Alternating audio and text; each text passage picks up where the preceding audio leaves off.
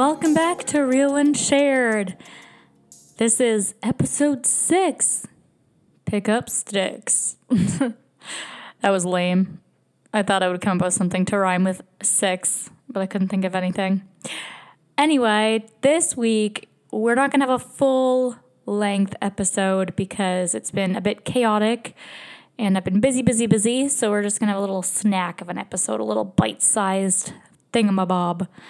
And um, I think I I'm going to talk about something that I love doing and I miss doing it. I haven't done it in so long, and it's not for everyone, but um, I highly recommend doing it at least one point in your life. Okay, and the topic is solo travel. And when I say travel, I don't mean you um, go to a all-inclusive resort and you stay in the little bubble of the resort and sit poolside and you know swim up to the bar and have some cocktails. Uh, no, that's not real travel, okay? You need to immerse yourself in the culture, talk to the locals, act like a local, don't go where there's tons of tourists. Go where there aren't tourists or where, you know, where a local recommends that you go, you know, to check out a local restaurant or something less populated with so many tourists because you need you need that real raw travel experience when you're in a different country and you don't get that when you go to an all inclusive, people will tell me, "Oh yeah, I went I went traveling," and they're like, "And I went to this all inclusive." I'm like, "You didn't, you did not travel." Riles me up. Anyway, so yeah, when you travel and when you solo travel, go stay in hostels. Such a great experience. Seriously, do it. But I'm not going to um, go off about, um, you know, all inclusive resorts and all that stuff let's talk about why it is so great to go traveling solo.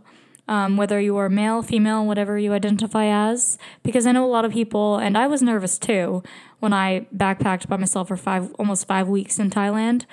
Being a small woman, I'm scared. You know, a lot of things go through your head. It's like, is someone going to kidnap me? Am I gonna get, um, you know, the R word with the penis and the vag that you don't want to happen? I don't know how, how much I'm supposed to, you know, you know, I don't want to get censored already, and I just started this podcast, but you know what I mean. So it's scary as a young, small woman traveling. I get it. But hear me out. Hear me out why you should do this at least once in your life. And I'm I did it once and I want to do it again because I'm not done. I'm, I haven't fully fulfilled that that little travel bug. You might not have it. You might not have the desire to go travel solo. But you could even go with a partner and then split up and then meet back up again. So you're like half going solo and then meeting up and sharing stories, which is also a cool idea. But anyway, let's get to it. So, um, this is why solo travel is amazing. First things first is you get to make up, oh my neck correct, your own itinerary. You can do whatever the heck you want to do. So if you're traveling with friends, usually you have to all, you know, decide together what you want to do and when you want to do it. You might be a morning person, the other person is not a morning person. That person might not be into extreme activities and you want to go do those adventurous activities. So when you're traveling solo, you can make up your own itinerary and do whatever the hell you want which is awesome. You you know, you don't have to worry about you know if someone else is not having a good time because you are just focusing on yourself and doing whatever whatever you want to do and whatever makes you happy. So that is reason number 1 is you get to make up your own itinerary and do whatever you want. Traveling solo also allows you to meet more people because if you travel with a partner or you're traveled traveled or if you're traveling with friends, you're more inclined to just stick with hanging out with your friends or with your partner, and you're less inclined to reach out to strangers and talk to them and meet new people. And it's really cool when you can come back from traveling and say, "Oh, I, hey, I have." you know, friends from this country and that country because you've had to you you're basically forced to talk to other people other unless you don't want to but that you're forced to go talk to other people so that you can you know hang out with other people and if you're traveling with friends or family or a partner you are less inclined to go make other friends and it is just such a cool fun experience to you know, meet people from all over the world and see where they're coming from and listen to their stories and and learn from them and it's and it's also yeah, it's it opens new doors to new relationships and friendships and possibilities.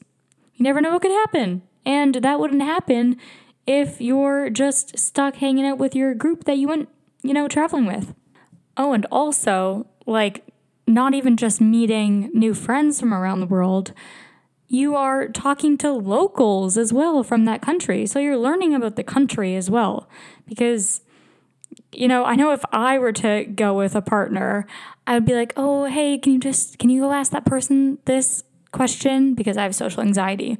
But if I'm traveling by myself, I have no one else around me to go do things for me or, you know, help ease my social anxiety. So I have to put myself out there and talk to people. And talking to locals is really cool. And you learn a lot. And yeah, and you can, and also they they bring you to the non-tourist locations. so yeah, that was a reason number 2.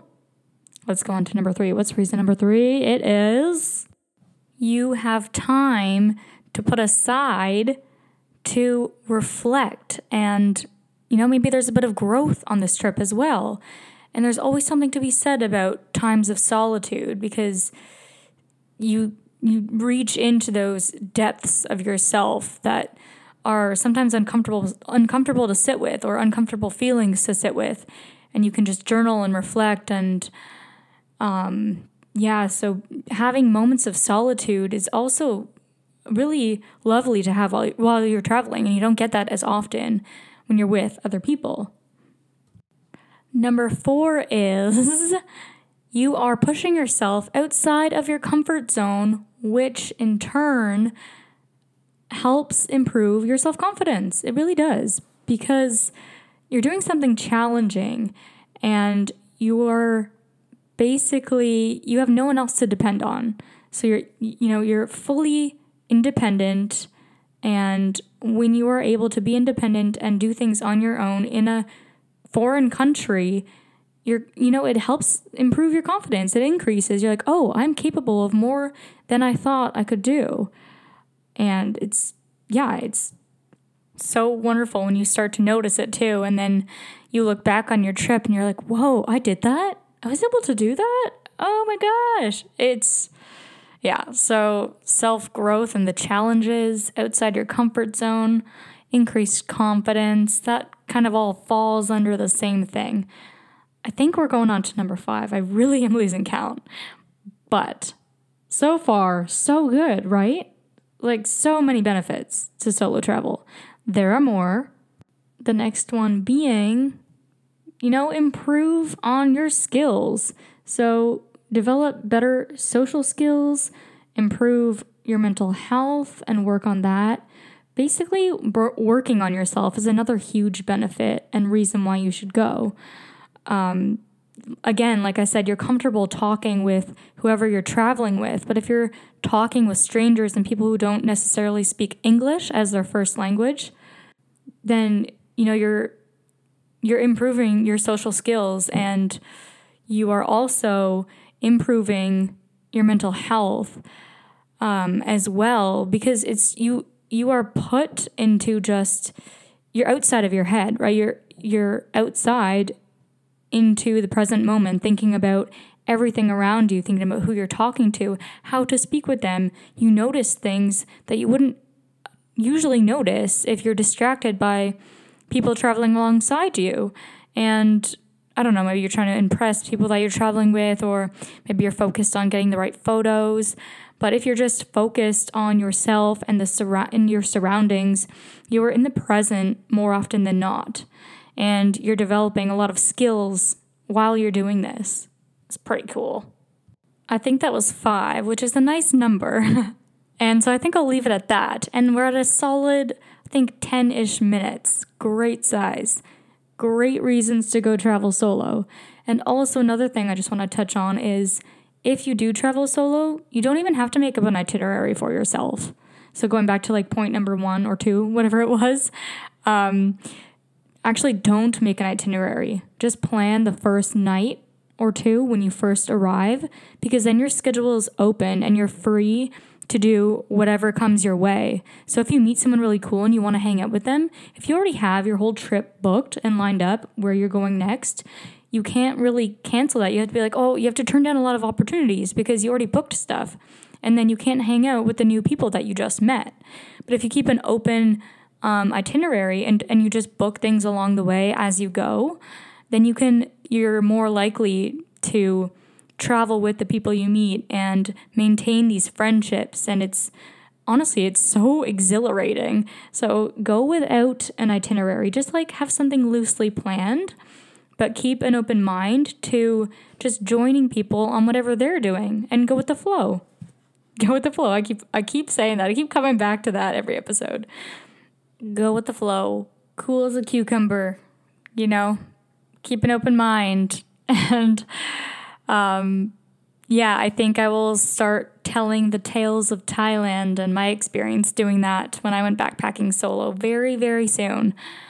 Um, but anyway, we're going to cut it off here for this week.